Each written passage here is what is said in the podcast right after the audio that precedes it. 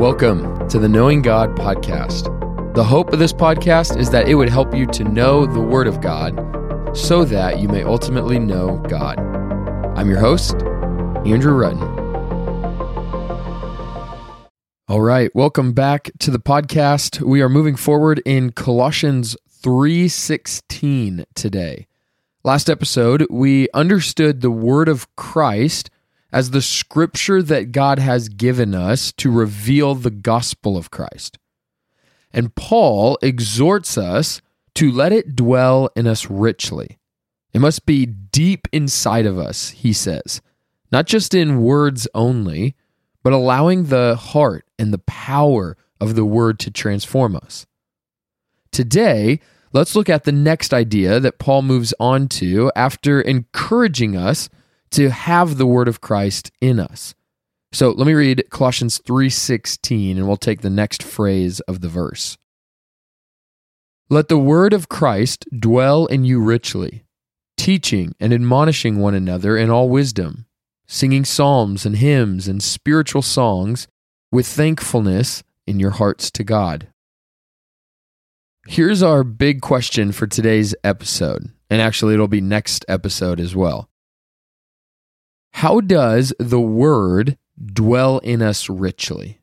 How does the Word dwell in us richly? At the end of the last episode, I offered a handful of options on how we can be proactive in putting the Word in our hearts. But Paul here gives us his answer. How does Paul tell us that we can get the Word of Christ to dwell in us? He says that we must be teaching and admonishing one another in all wisdom. What a loaded but crystal clear call from the Apostle Paul. I want to break down exactly what he's saying there, but let me give you just the high-level overview up front. Paul is saying that if we want to be a people who have the Word of Christ dwelling in us, we have to be a people who are teaching and instructing in wisdom. A healthy church will be a church that is full of what he calls teaching and admonishing. Because a church that teaches well is a church that will have the word of Christ dwelling in them richly. And I want to be a part of a healthy community, and I'm guessing you do too. And so let's consider how we do this. First, let's ask, what is so important about teaching and admonishing? So I should say to start, that word admonishing, which we probably don't use all the time, it means to instruct or to strongly encourage. So if teaching is putting together content to be communicated clearly, admonishing is strongly instructing someone to believe or follow that teaching.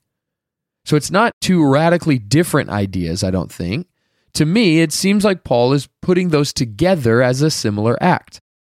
He wants this church to take the truth of Christ and then communicate it to others clearly and strongly.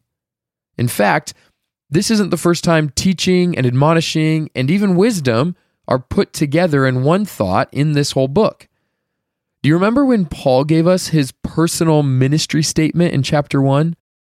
Listen again, it came in Colossians one twenty-eight. Him we proclaim, warning everyone and teaching everyone with all wisdom, that we may present everyone mature in Christ. Now, in the E S V, it stinks because of translation from Greek to English. We don't see the crystal clear connection. But the word warning in one twenty-eight is the same Greek word used in three sixteen that we translate there, admonish. So Paul says in his ministry, he aims to proclaim Christ through what? Admonishing everyone, teaching everyone with all wisdom. And the result of that, he says, is that people may grow in their maturity in their union and relationship with Christ. Now, go back to three sixteen. What is he doing there? He is encouraging all Christians to do exactly what he said he is trying to do. He says, admonish one another, teach one another with all wisdom. Why? so that the word of Christ might dwell in them, so that they can do all the things he's encouraged them to live out throughout chapter three. Or in other words, so that they may be mature in Christ. Okay, are we tracking all of that, putting those pieces together? Here's what I think is happening. Paul said his ministry goal is to mature followers of Jesus by communicating truth clearly and strongly in wisdom. Now he says to the church, and you do the same. We will grow as a community in our discipleship when teaching and instructing with wisdom and truth is at the forefront of our ministry. Scholar N T Wright says it this way: the church is to be stocked with good teaching as a palace is filled with treasures. What a beautiful vision. Listen to that again. The church is to be stocked with good teaching as a palace is filled with treasures. A palace is seen as more grand and more majestic the more treasures that it has inside. The church is more healthy and more holy with the more wise teaching that it has inside. Even imagine this for a second. Think of maybe a large, beautiful, grand palace that you've seen before. It has all its wealth and artwork and decorations all throughout that just exude majesty and value. Okay, you got that picture in your mind? Now think of your church. Is it like a palace filled with treasure?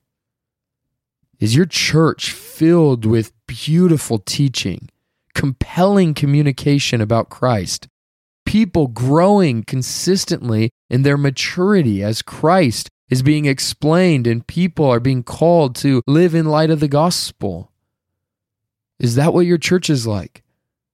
Because that's Paul's vision here. The health of the church, the maturity of the saints, the dwelling of the word in us depends on teaching and admonishing in wisdom. And that connection there shouldn't really surprise us. Think about how you know anything. You know how to do your job because someone trained you, taught you, or modeled it for you. You learned in school because a teacher or a classmate or a textbook taught you material. You even learned your worldview because it was taught or you caught it from someone at a young age. We know because of teaching, either explicitly or even sometimes implicitly. Well, the world is explicitly teaching and admonishing you to live in certain ways. The church must also then explicitly be teaching and admonishing to live in light of the gospel, or else we have no hope of growth and maturity. The health of the church is dependent on the teaching and instructing with wisdom. So, consider two things for today.